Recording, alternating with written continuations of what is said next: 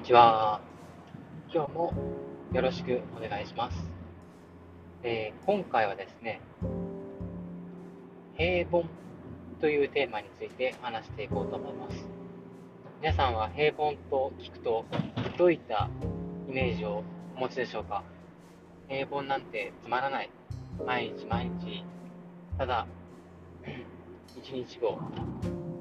送るだけの生活だと思う方もいるかもしれません。実際私も若い頃10代20代の頃は平凡な毎日なんて嫌だという思いがありました。ですがこの年になってくると平凡を求めるというのはすごく大事なことというかとても日々の生活の中で重要な起点というかもう人生の理念になるんではないかなと思っています。私自身は、まあ、それはなぜかというとですね。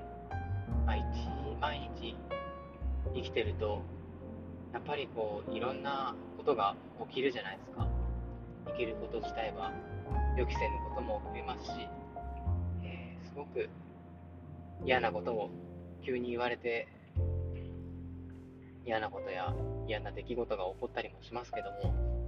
そういう時にですねいかにこう平常心を常に保てるようじゃあ平凡な日常を常に保てるような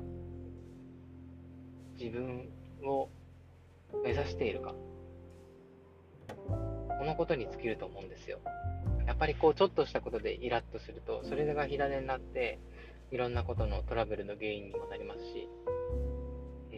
上に行きたいっていう思いの中でどういった思いで上に行くかというのがただもう闇雲に周りを切り落としてでも何が何でも自分が手に入れたいものは手に入れるという思いで上を目指すとですね。やっぱりこういろんな人から妬まれますし失敗すれば当然自分は失墜していきますしごく難しいところではあると思うんですよ。ただ、この平凡を求めるというと、ことに尽きると、いかにこう、周りを強調しつつ、自分の求めることを求め、えー、常にニュートラルな状態で毎日を望む。その先にやっぱりえあるものは貧しさや争いトラブルではないと思うんです平凡を求め続ければ当然嫌なこともあるかもしれま嫌だなとつまらないと思うこともあるかもしれませんが結局日々の積み重ねが、えー、自分の人生を良くしていくことにつながると思うんです。平凡な毎日というとどう解釈するかが大事で平凡な道を極める。毎日毎日の積み重ねがいつしかそのステージが上がっていってそこでまた平凡な毎日を極めていく。という段階を踏んでいくと、まあ、行き着く先はそのステージステージごとの平凡な毎日だと思うんですよ。皆さんももし毎日争いばかりで苦しいなと思う方が方で悩んでいるのであればこの平凡を極めるというのをちょっと実践してみるといいかもしれません。ただそればかりにとらわれるとやっぱりその平凡な自分を平常心でいたい自分を目指したあいつは敵だなんて思ってしまうこともあるかもしれませんけど、まあ、そうではなくて常に自分の心と自分の求めるもの望むものとどうやって折り合いをつけていくか。人は人が自分が求めるもの人が自分が求めるものを手に入に入れるために人の力を借りなければ本当に成し得たいこと大きなことはできないと思います。ただ単に自給自足の毎日を送るにしてもですねやはりそこには限界がありますし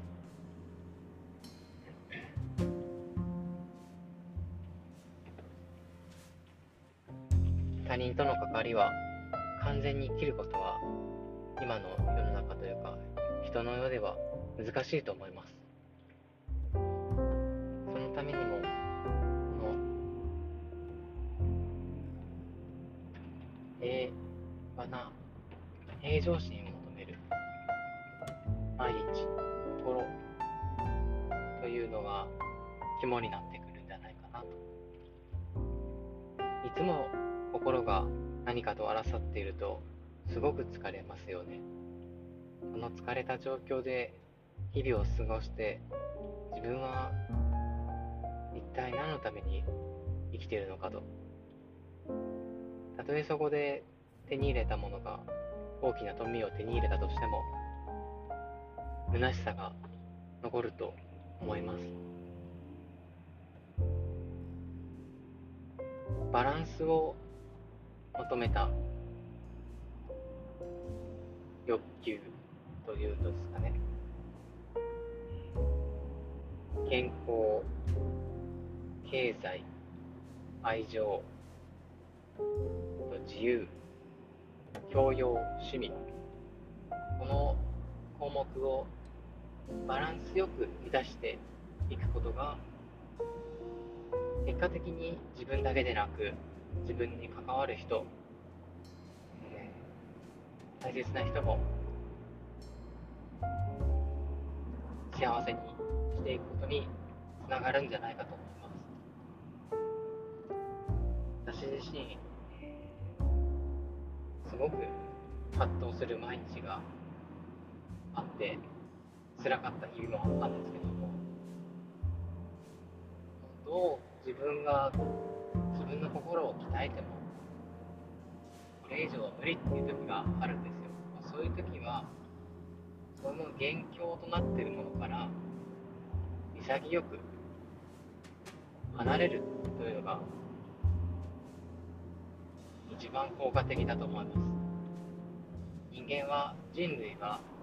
いろんな外敵や困難から逃げてここまで成長繁栄してきた生物だと私は思っています。で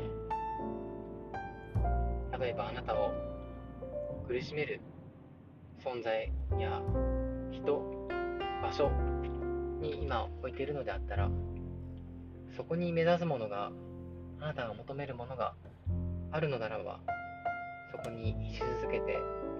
えー、そのその嫌な人とどうやって折り合いをつけていくか。というのが課題になってくると思いますが別にそこじゃなくても生きていけると。それか、えー、その人と距離を置いてもらうよう周りに働きかけるとかそういった手段を取ることが取ることも重要だと思いま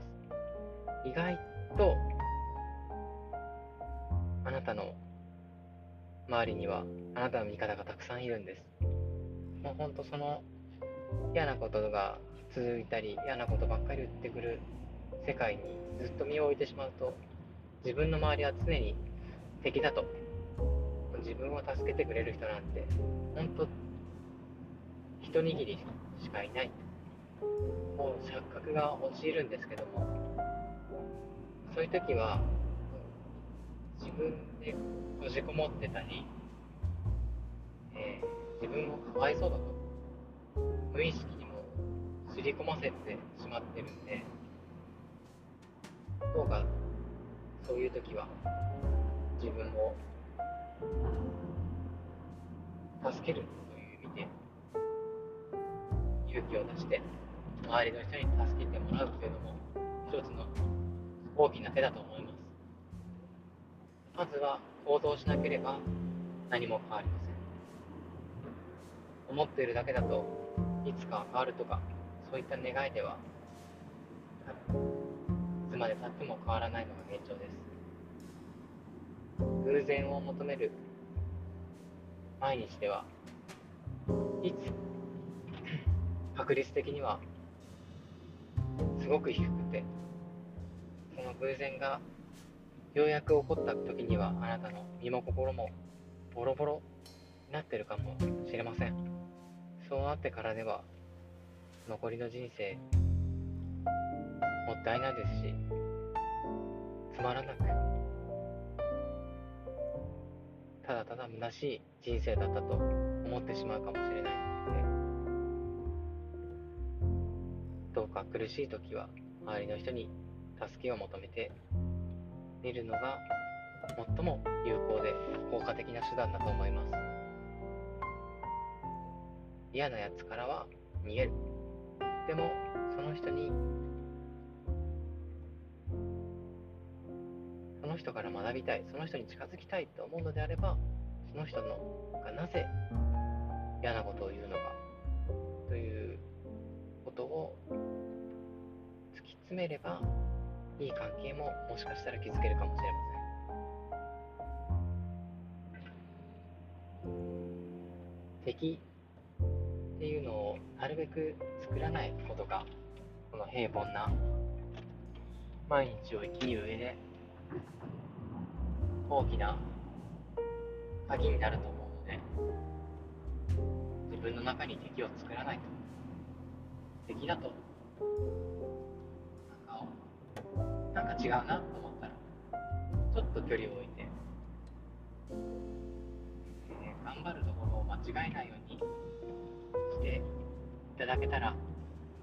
いいかなと思います。それとはあとはそうですね。自分の心を常に見つめる考える時間を朝と夜に作る。ということも大事なんだと思います。何も考えない。何も求めない。状態だと、えー、心の中に芽生えるのは無ではなくて雑念という名の雑草ばかりなんですよ。雑草はもうほんと余計なことばかりを考えてしまいますし雑草を抜くことばかりをいつの間にか目的にした人生になってしまうかもしれません。平凡な毎日とは自分の中の心をいつも平らで綺麗なクリーンな状態にしておくということにつながると思うんです。そこに自分の目指すべき求める土台地盤等を築いていけばおのずとその積み重ねが毎日を作っていくのではないかなとあなたが気づいたらあなたのが求める幸せが手に入っていると思います。ちょっと今日は、難しいというかなかなか理解できないようなことかもしれませんが平凡平凡を極めるというのをもしやってみたいと思う方が一人でもいらっしゃればまたどうしたらいいか僕も、えー、力になっていきたいと思いますのでその時は私にコメント何かをくれれば嬉しいなと思います。今日は聞いてくださりありがとうございました。またよろしくお願いします。それではまた。